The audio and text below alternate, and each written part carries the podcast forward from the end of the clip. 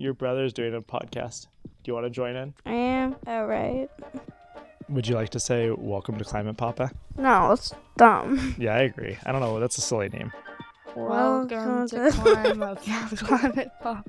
You're gonna talk to Jason about climate change, I guess.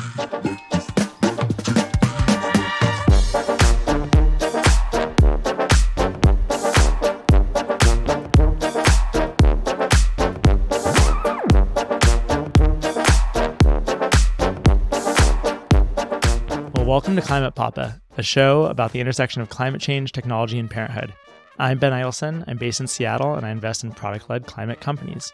And I'm a papa to two kids, a five year old girl and a two year old boy. And today I'm here with Jessyn, and I'll let her introduce herself. Hi there. My name is Jessyn Farrell, and I am a recovering politician, a transit advocate, and currently the director of the Office of Sustainability for the City of Seattle. And I have a 15 year old daughter and an almost 13 year old son and an almost nine year old son. What are the middle years like? What's I would definitely call these like the running race years. The scheduling is very intense. I'm living four people's lives right now. Is it just like all the activities? It's all the things? activities. It's school. It's social lives. Like I have a kid who doesn't drive yet, but likes to do things all over the city. And so while she's great at taking transit, I'm definitely doing a lot of driving so that she can hang out with her friends, which is a good problem to have. Give us a little history of your relationship to Seattle and when you got here and started family here. Yeah. So it all started in my grandmother's kitchen in Chicago. It was the height of the Vietnam War. My parents were trying to figure out how to live as far away from Chicago and as close to Canada as possible. And so they chose Bellingham, Washington, Oh wow! and eventually made their way to Seattle, where I grew up. The idea being if they needed to, they could pop into could- Canada. Head into Canada if Wow. they needed to. Yeah. And so you grew up here and been here most of your life. Been or- here most of my life. I went to law school in Boston, lived in The Hague for a period of time. Um, but yep, by and large, I have lived in Seattle.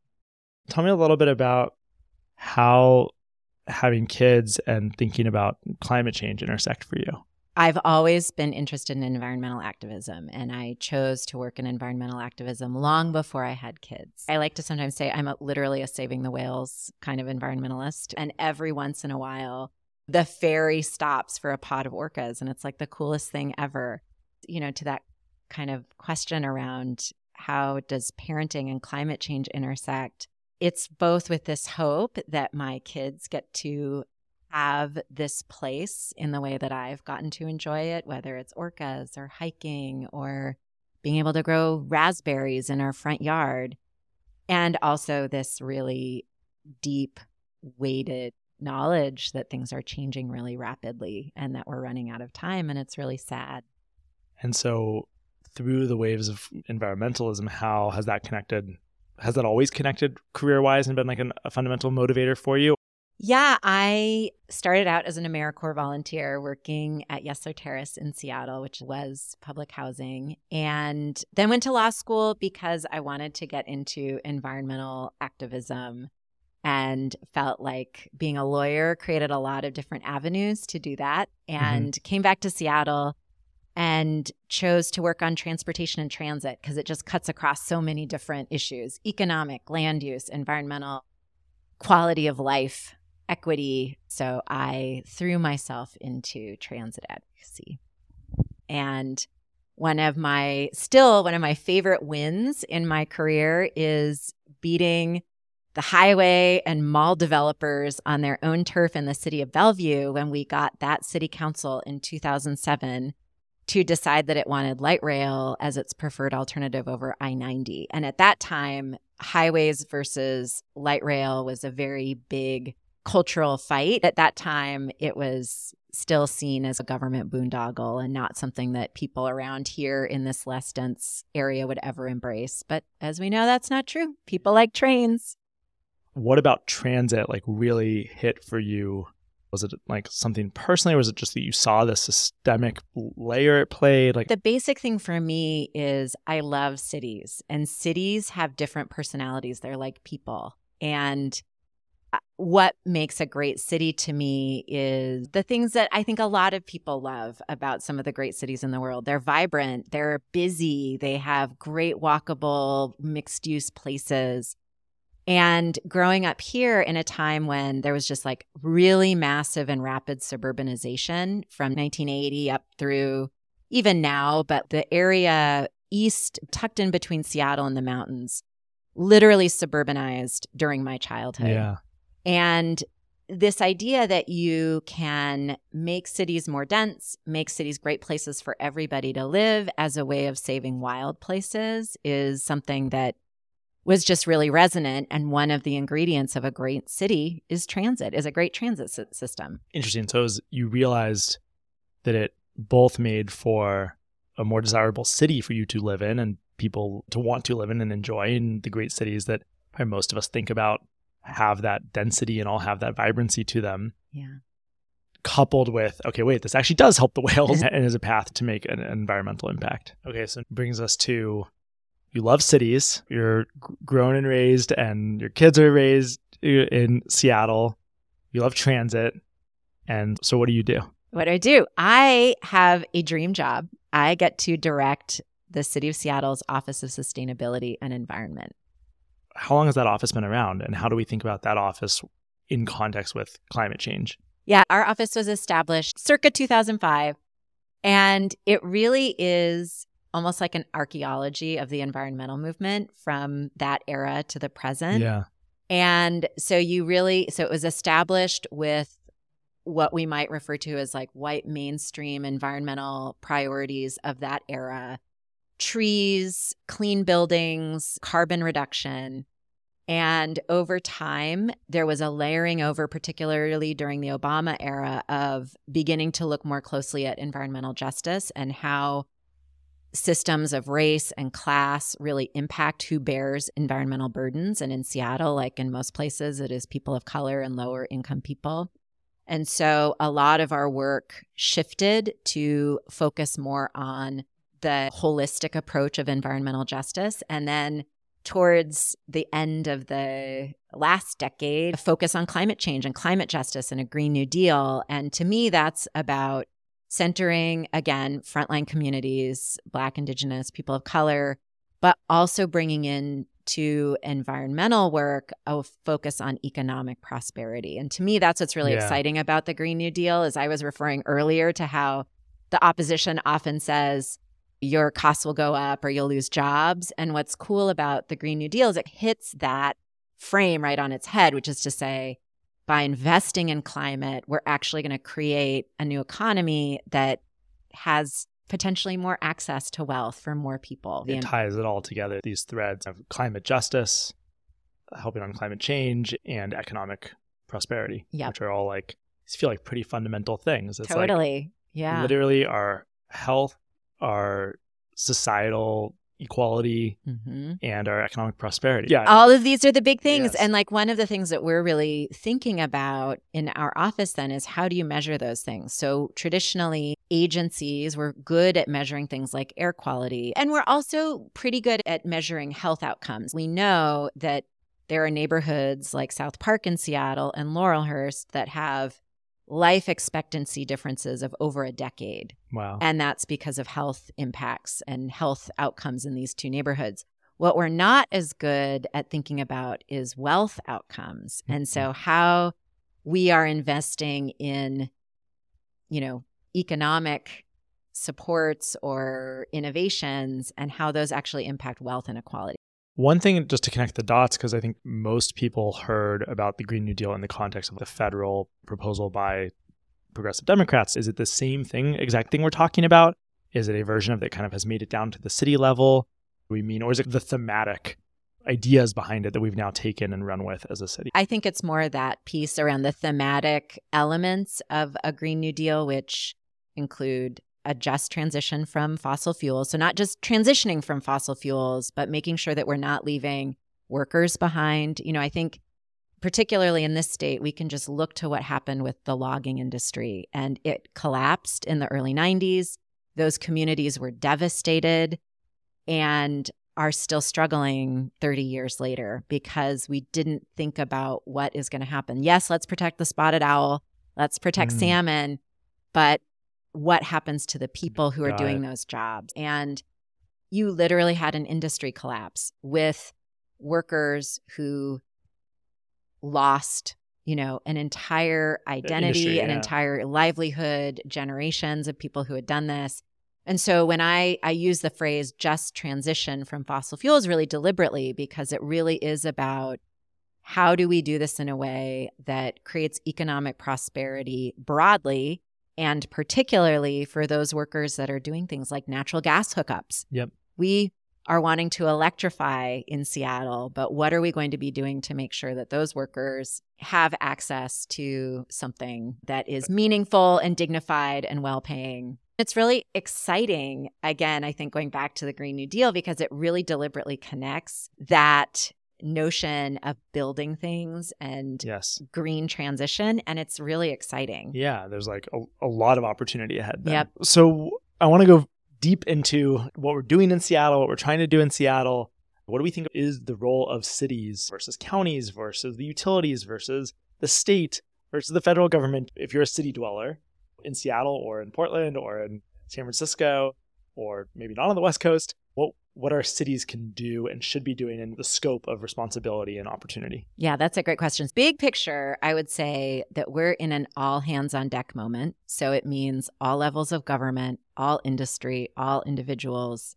No one gets to sit this out as we're yep. rushing to transition our whole way of living, right? So that we have a, a, world that we can give to our kids where they get to pick raspberries in their front yard, the way my kids did breathe, this morning. Breathe air right? most days of the yeah, year. Yeah, breathe clean air. That's right. But cities in particular are really important. There now is federal dollars that have been enacted. There's also state funding that's been enacted. And it really is the cities are really the implementers.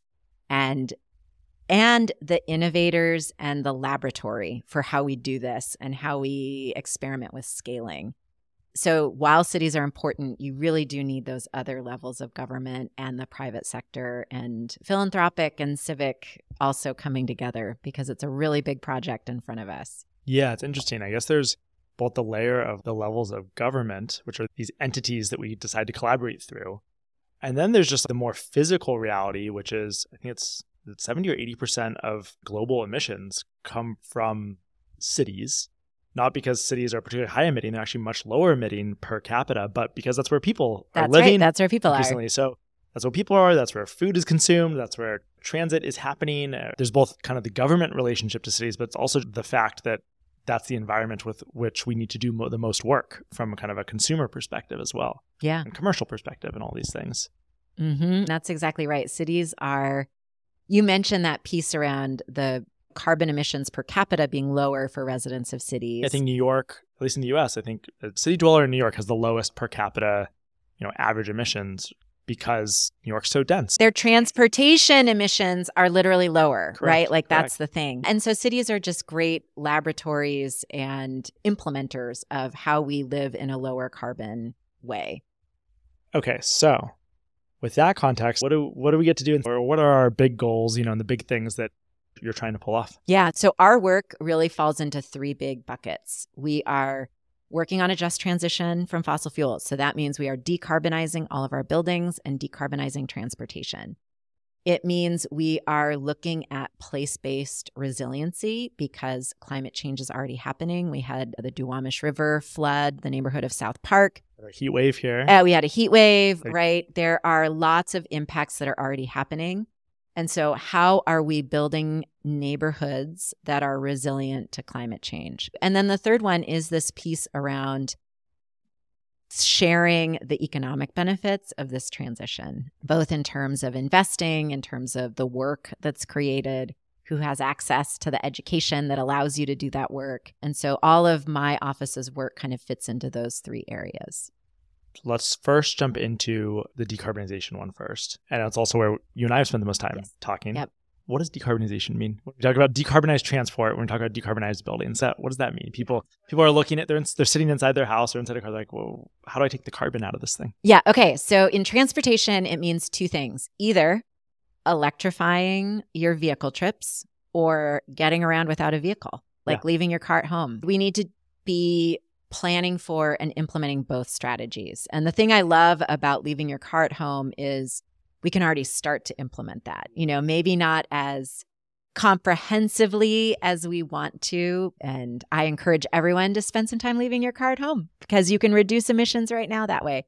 And on the other hand, also electrifying the trips that you do take. So that means figuring out how to scale up access to electrification and charging infrastructure, not just in our homes, but how are we allocating sidewalk space for that? We have a lot of things that we want to do with our sidewalks. We want people to be able to walk, we want to have street trees, street cafes, bicycle parking loading and unloading for small businesses, and then you layer on top of it access to public charging. It almost makes you wonder that maybe we should use some of our roads as space. That's a really that is a really great point. We have all of this public space, including our roads, and we could reallocate some yes, of it for some of these activities for sure. And I think it can get complicated. You don't want to break fundamental ways that that the city feels like it works, but you also should question, especially if you're able to shift more people to e-bikes, if you're able to shift more to transit, then can we free up some of the road space for all these other activities? Yeah, exactly. And like the whole e bike world, there's a whole bunch of layers in terms of how we scale up people's use of those. One is just the price piece. And the state of Washington has enacted some incentives for folks, and they're tiered based on kind of economic situation, which is great. And so there's just the how do we get those incentives out the door? There's the issue of how do we make sure we have the right bike infrastructure? Where are people going? This is something that we talked a little about when we met a few weeks, a couple weeks ago. What do we know about people's travel patterns? And there are some data sets that we haven't unlocked yet, right? Like Lime Bikes has a lot of data now around how people get around, or we really need to be renegotiating our street allocation to match up where people are using bikes and electric scooters to get around. So it sounds like one thing, I guess maybe we'll do these kind of occasional product call outs because to the extent that we have people from the tech industry listening who are like, oh, wait, is that a thing to work on? It sounds like one thing you're looking for is more synthesis and more data to understand how consumers are getting around. Yeah that would be a great project. I would love for someone to eh, look at Google Maps data or Google data yeah, and yeah. just to layer on top of Seattle's grid where are people riding their bikes. And that would then inform okay, this is how we should think about the bike lane projects, and this is how we should think about bike parking and protected bike shelters and this is how it should connect up to light rail and all these big transportation city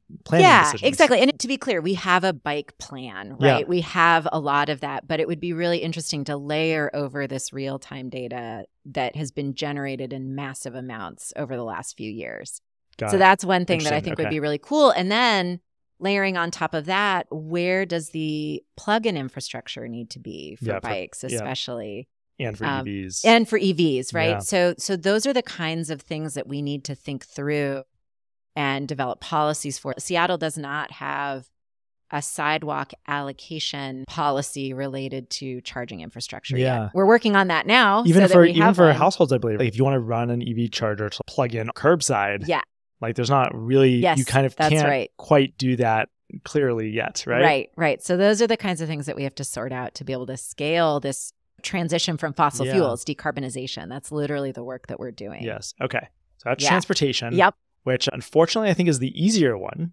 It's easier, I think, at least for consumers to wrap their heads around. Okay, I need to buy a new vehicle that's electric, or um, or, or, or ride my bike, or, or walk, bike, or take the light rail. Yep. Let's talk about building decarbonization. Yeah. What is that? What are the issues with buildings and the big things we need to do there? Yeah, let's divide buildings into three big types. How about for the yeah, purposes of this great. conversation? So we have our big commercial buildings like the big skyscrapers downtown, big multifamily condos and apartment buildings that are privately owned for the most part. And those in Seattle, the mayor just released regulations that we've been working on for the last two last years. Week, right? Just last week. Yep. Congratulations. And they, it needs to be passed by the city council. So we're not all the way there yet, but it lays out a timeline for building owners to decarbonize to be net zero by 2050. And typically, these big buildings require pretty significant capital investments if they're not already electrified. Because remember, we have a hydroelectric system for the most part. So it's low emission if you're on electricity. Yeah, but me- if you're natural gas, you do have to make some significant investments. And so, Yeah, just to just for folks that haven't spent as much time as we do on this stuff, I think it's we think about a building or even or a household, which we'll get to, and it's what are the cases where the appliances and the machines inside the building require you to combust something. That's usually the thing that we need to change. Usually that's space heating or water heating or or food heating. And so then if we can electrify all those things, which fortunately from a product perspective we have great options and increasingly better and better options, that gives us the ability to decarbonize the running the operation of the building. Right. And we're very lucky in Seattle, and I think I mentioned this on the episode with Asa, to have Seattle City Light giving us hydroelectric power. So the power we're using is not being generated in a coal plant. And so if we can heat our building with a heat pump on the outside or some other electric option, then it is a decarbonized experience. right, exactly. So that's exactly it. And so, the way we're approaching the biggest commercial buildings in the city is through regulation with pretty significant lead time so that building owners can do the planning, do the engineering, line up the capital for these big projects. And I will say just as a footnote, we are we are very deliberate in calling this decarbonization legislation. So it's a target around Yes. greenhouse gas emissions and not a mandate to electrify. I think a great thing from a policy perspective, not to constrain the solutions. Exactly. Right? Because who knows? Maybe we invent modular nuclear mm. reactors that Right. we're ready to put in there in, you know, 20 years. And you don't want to be like, oh, like the policy says You have, have to, to, electrify from the grids. Like, what are we doing? No, the, the point is we don't want to be emitting. Yeah. And then just to bring it back again to this earlier conversation we were having about people in the trades, in particular, Yes. folks who are pipe fitters and working on natural gas lines, they don't support this legislation. But one of the feedback pieces that we got was at least keep the door open for us to be able to use this pipe infrastructure at some point. Then you have your municipal and publicly owned buildings. Okay. And at the end of the day, that's just around identifying the money and doing the project. I guess schools are a little bit. Schools are actually included in our legislation. Yeah.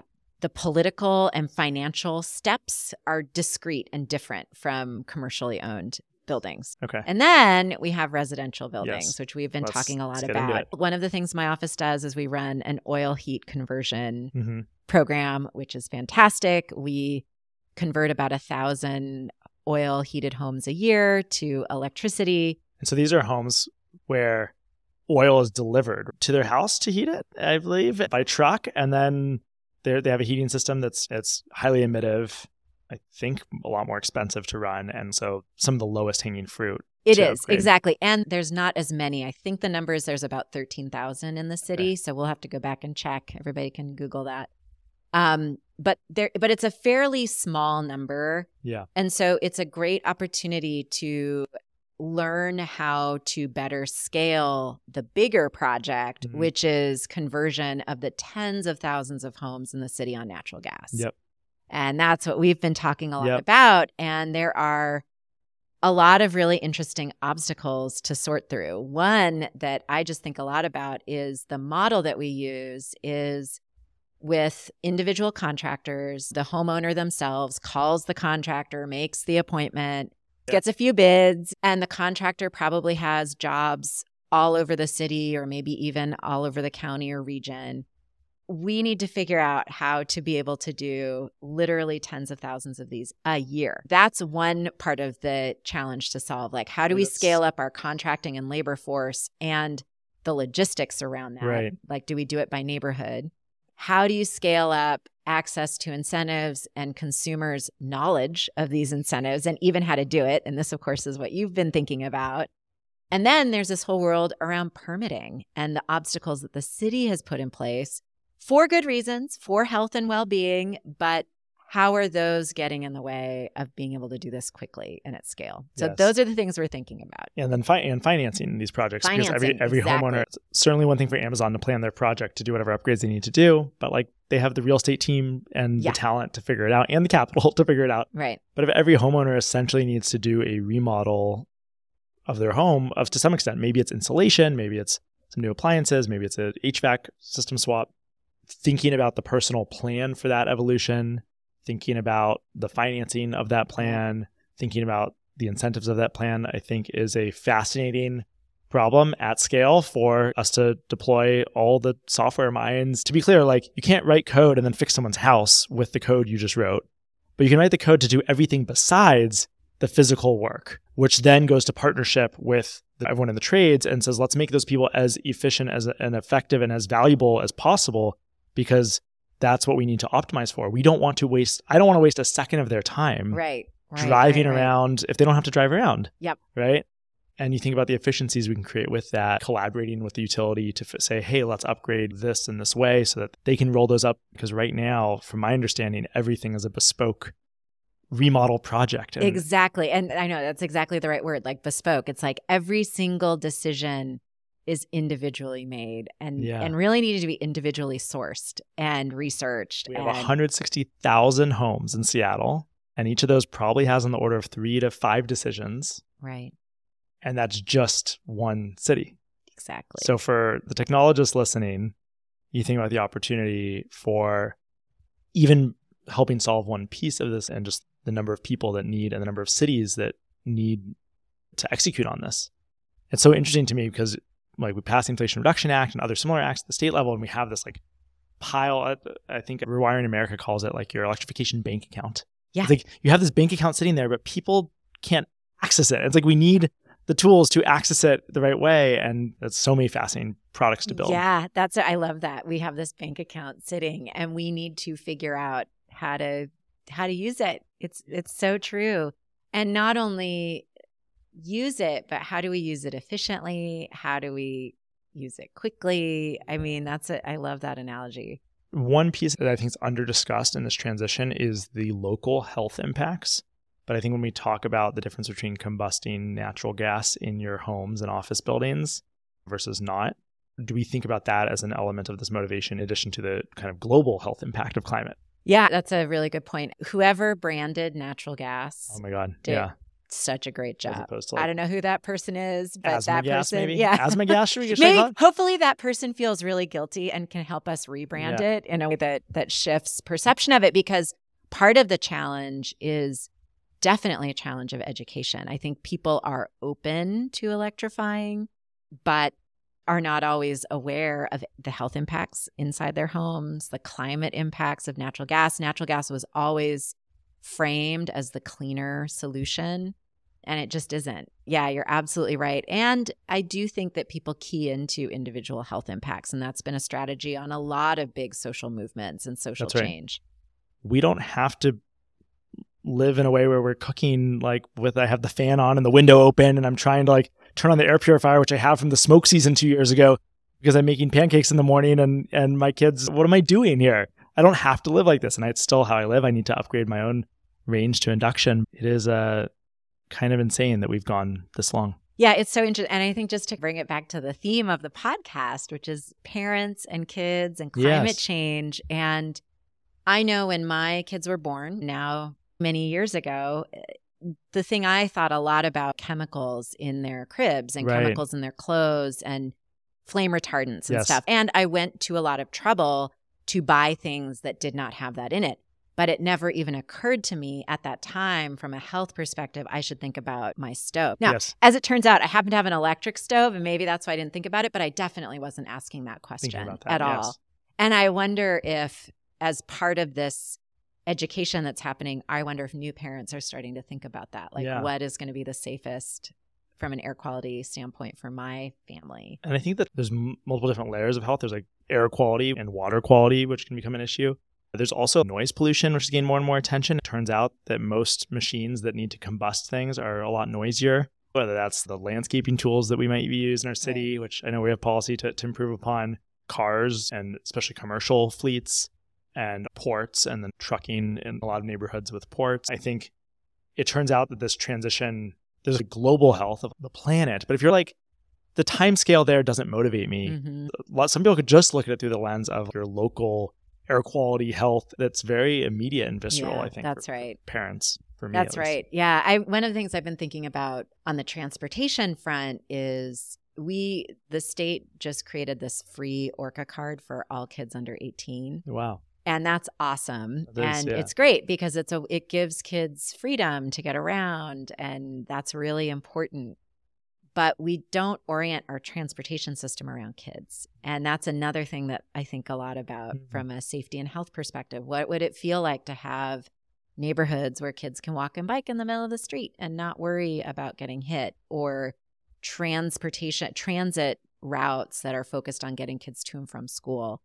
There's just a lot of reorientation we can do. And as it turns out, a kid friendly transportation system is also a climate friendly transportation yes. system. It sounds like such a utopian dream to be like, all the things work out that you could put your 10 year old on the light rail and that's part of their regular routine and they get around and like they have autonomy. And I think that it's actually not that utopian if you like go other places like oh no kids can do this and have done this historically and there's a number of real choices we could make yeah. to be there in not like there's real choices we can make that like my kids could be there when they're 10 you know? Yeah that's right. That's right. You can make a car free route to their schools. Uh, just a little story in the pandemic i was working full time uh, three kids at home and my two oldest were nine and 11, there would be days where my kids would be like, Hey, can we ride our bikes to Bellevue? And I'm like, Yes, I need you guys to absolutely wow. be out of the yeah. house all day long and ride your bike to Bellevue. But one of the reasons I felt comfortable with that is there just wasn't as much traffic. So they could go do that. Or can we please ride our bikes across town to Golden Gardens? Yes, please ride your bikes all day long yeah. so that I can work and then we have and, the Burke Gilman and we have exactly 520 path. Pa- and, exactly. Yeah. And so, but there was just, they had, interestingly, probably a lot more freedom because I needed them to be out of the house so that I could do the job I was doing, which at the time was chairing the governor's task force on economic recovery. So it ah, wasn't yes. like this, you uh, know, I, just kind of I don't know. It was it was a, it was it wasn't pie in the it sky. Was, it was it was a high stakes moment, right, yeah. for all of those decisions, and yeah, and so having to also mind, you know, online school. I was yes. like, go ahead, explore yes. the entire city on your bike, please. That's amazing. And there was not a lot of traffic, so yeah. it was possible to do that, and I could feel like it's going to be safer than it might be. Yeah, and I think it it matters quite those types of things matter quite a bit, like where precisely your starting point is, right? If you're close to a trail yes, or not. And totally. so speaks to also a point of how do we create routes to that kind of from everywhere, right? That should be like mm-hmm. I think the ultimate goal is that any kid growing up in Seattle should have safe paths to all these things, right? That don't that don't require, you know, fossil fuel transportation. And that really is, I think, part of an environmental justice perspective, which is recognizing the way race and economic disparities have played out in our built environment. Like, it's no surprise that there is a dedicated, beautiful bike path called the Burke Gilman Trail through the heart of Northeast Seattle, which historically is wider and more affluent. And there are still major efforts to create better bike connections in Southeast Seattle, which are historically people of color and so there really is this notion that there is a lot of catch up work that we have to do in other communities in our city so that to your point every kid has the ability to walk outside and feel safe or the parents can feel comfortable knowing that their yeah. kid is outside and being safe one thing i'm interested in and this maybe connects to the themes of, of the green new deal is with these upgrades there's moments where I think our investment can actually start with the communities that have been most behind. And is that something you're seeing from like a policy standpoint? So they're not just saying, oh, yeah, we're going to upgrade the affluent neighborhoods are going to get solar and new heating, great. But can we actually flip that on its head and say, no, actually, it turns out where we have historically underinvested is the place we should prioritize and upgrade perhaps first from an emissions bang for buck and health bang for buck and from a justice perspective. Yeah, I mean that's exactly the orientation of office. The city of Seattle created something many years ago called the Race and Social Justice Initiative and part of that was mapping where the greatest racial, economic, health disparities were over our neighborhoods. And so there's really good place based data around where those disparities exist. And we focus our work on those communities, or at least piloting and delivering services there so that we can then expand to the city. I'll just throw out a Yeah. little issue that we're sorting through. So, South Park is a neighborhood that is adjacent to the Port of Seattle. It's next to the Duwamish River. So, it's really feeling the impacts of climate change first. It's environmental justice issues are really at the forefront because it's next to the port and other industrial uses. So, there are a lot of different interconnecting challenges, environmental challenges in that neighborhood. And one of the things the neighborhood identified in a, a major planning process was that we need to electrify drayage trucks, which are those trucks Yep. that transport goods from port to logistics facilities. So, we are doing an experiment with how are we electrifying first the trucks that are owned by either sole proprietors or small business owners that maybe have 20 trucks. A lot of the folks we're talking about are immigrants or refugees, and they are going to have a harder time getting access to a lot of these new electrification incentives because it's just easier to have access if you're a large resourced trucking company. So we are really in the throes of developing and learning about how do we get incentives out to these drivers that may not speak English, may, you know, only be in the job for a few years. Like how do you create an incentive then? So it's there are a lot of different problems to sort out. It's an example of how focusing on environmental justice impacts allows us to learn a lot that we'll then be able to scale Yeah. out across the 4,000 drayage trucks that run in the ports of Tacoma and Seattle. So can't help but do like maybe another product call out here then, which is we have 4,000 trucks that need to be electrified. These are expensive pieces of equipment. You have essentially small business owners for some percentage of those that some interesting layer, I think, to be built to help deploy these incentives to them, it sounds like, and help them finance that and help them figure out what to do or help them access it.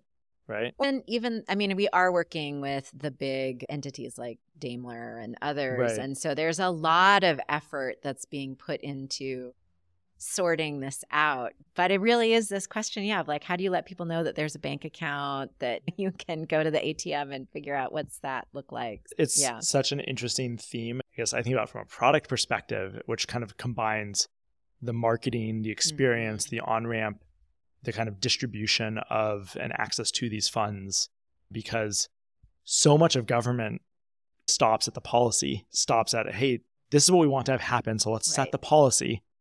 But the thing needs to happen Right. after that, right? Right, like right. the incentive needs to be used to buy the e-bike to then do the thing to like then execute the policy. I know you've been involved in actually building the transit system and going deeper there, but I think that so often people are like, okay, the Inflation Reduction Act passed, like let's okay, clap. we're good. It's like, Yeah. well, I didn't get a heat pump at my house the second that passed. Like we actually have to do the thing. Yeah, I know. That's so that's such a great point. My favorite example of a policy product that went big and ubiquitous is the 30-year fixed rate mortgage. Hmm. That literally was not a thing. Huh. Somebody had to invent that. It was not something that existed pre Great Depression America. Like it was in the wake of the Great Depression, a massive number of homeowners lost their homes and some people got together to think about how are we going to create stable access to financing to start to create stable housing for people. And so like they created this product that has the backing of the US Treasury but you have this these distribution mortgage brokers you have banks like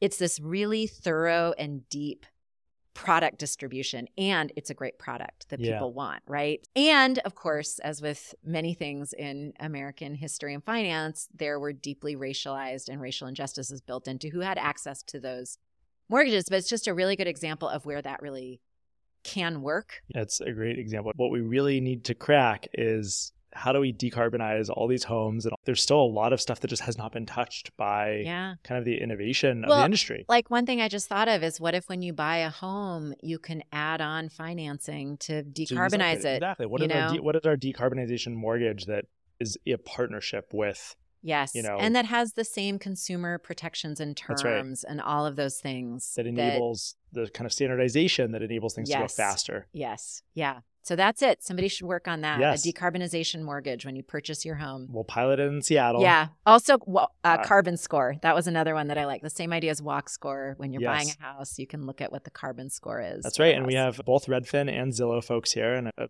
few of them might be listening. That's what we're Mm. hoping for. But there's a lot of places where you can start to teach people that, hey, it actually turns out if you have solar on your roof and you have a heat pump and these things, like living in your house is a different cost experience Yeah. than if you didn't. Yeah. And it's kind of crazy that you show the HOA fees, but you don't know what's the utility spend or the internal health of Yeah. the gas burning and all of these things. So there's a lot of things as consumers start to care about these things that we should start marrying that with people's understanding. Yep. And Yep. then and an investment and, That's right. and onward. Tell me a little bit around the concept of low pollution neighborhoods. who wants to live in a high pollution neighborhood? Nobody does. Everyone wants to live in a low pollution neighborhood. And from a planning and policy perspective, the reason I like this framing is it allows us to bring our buildings work and our transportation work together so that we can start to think about how are we weaving together all of these investments in a comprehensive way so that we are actually getting to net zero neighborhoods, which is what we need to do. So, Yeah. how are we putting in electrification infrastructure? What does our utility need to be doing to make sure there's enough load capacity um, at a neighborhood scale? And then it allows us to really also experiment with like, how do we get to net zero in this Yeah. place based way? I love that. A, a concept both as a consumer of the city, but also as a builder. Seattle's is a city of neighborhoods. And I think there's a lot of pride in those neighborhoods. Neighborhoods could get to a point where they start to measure against each other Yeah, a little bit and like, right. like have a healthy competition around this new transition and which one's upgrading and which one's next. And I think people have some civic pride in that way and actually relate to their neighborhood, especially in Seattle around their urban corridor of retail and there's some density there to play with. I think that there's really something magical there to tie back into, especially residential decarbonization, to think about, okay, 160,000 homes, that's really abstract to me. But if I walk around my neighborhood, I could start to visually imagine seeing those upgrades and changes. And I know when someone's putting in solar, and I can imagine those hundreds of homes around me upgrading. That's right. And it's not just that, it's like we're implementing a low emissions loading zone in the small business district, right? Yeah, you know, bike so- lanes yeah. are changing, and like let's and the rapid lines coming in, and like Right. you can start to tie these things together in a really cool way. Exactly. And then exactly measure kind of place-based emissions to see how are we doing because at the end of the day we need to get to zero, right? Yeah. Decarbonize everything quickly. And so we just thought it was a really good way to bundle together our work in It's all great. different ways of slicing it, whether it's the incentives that are available or the electrification needs, but putting it all together. Amazing. Well, I would like to live in a low pollution neighborhood. so would I, because everyone would, right? Exactly. So thank you for doing everything you're doing. And I hope to keep working with you on this and bringing more folks in tech and otherwise along with you. One more question. Oh, sure. Go for it. Really cute moment with your kids before we started recording where I was trying to get them to introduce you and what you do. What is their conception of what you do? Because you have those older kids and you do this amazing work. And I'm just curious how that stitches together or doesn't. That's a really good question because I had a very public life before going to OSE, and my kids spent a lot of time in political events. And this work is now so much more, actually, just much more in the background for them. So I, Your 15 year old is not asking you questions about climate change. I mean, yet, she or- does. And I think it actually is important to her that I am doing this for sure. I think that it's, it, it is a good thing that I'm putting my time into that. Yeah, definitely. But from just a visceral, like, what does mommy do standpoint, it's a lot less visible Totally. to them than it used to be. I think a lot about this tension for myself and for others who work on this, which is you want to do work that maybe matters for your kids, like working on climate, but also like your kid's primary experience of you is how are you as a parent and what are your needs and expectations of them and vice versa. And that kind of isn't so much about the substance of your work as much as it is about, you know, their experience with it or in it. It is a fascinating kind of interplay. Yeah. Like, again, we used to have fundraisers at my house. And then I think COVID changed the role work plays too. Like, it is literally in the background in our house now because I'm home so much more Doing a podcast in doing your a living room podcast as in the living room. yeah. Exactly. With the So- dog coming in and all that kind of stuff. Amazing. Well, thank you, Jess. okay. This is so thank fun. you, Ben. So much fun. Thank you. Well, that's episode eight of Climate Papa with Jessyn Farrell from Seattle's Office of Sustainability and Environment. But We first met Jessyn when Arthur from episode one and I were exploring what we need to do to make a real dent in decarbonizing our cities. We found her energy to be inspiring and her desire to collaborate and convene groups of people to work on these really complex and entangled issues to be really energizing and contagious. To that point, when we first met, Arthur and I put together a strategy to attack the problem of decarbonizing the 160,000 single family homes in Seattle and use that as a model for, for other cities. We think it's all about moving from this bespoke remodel that Jess and I just spoke about to building what we call the decarbonization factory. We'll be sharing out more about this strategy in the coming couple weeks, so if you haven't already, please head to climatepapa.com and subscribe to our updates as we'll send some emails with our thoughts and ideas here. We hope by opening up how we think we can do this that will spur more builders to come into the space and take on these massive and impactful problems.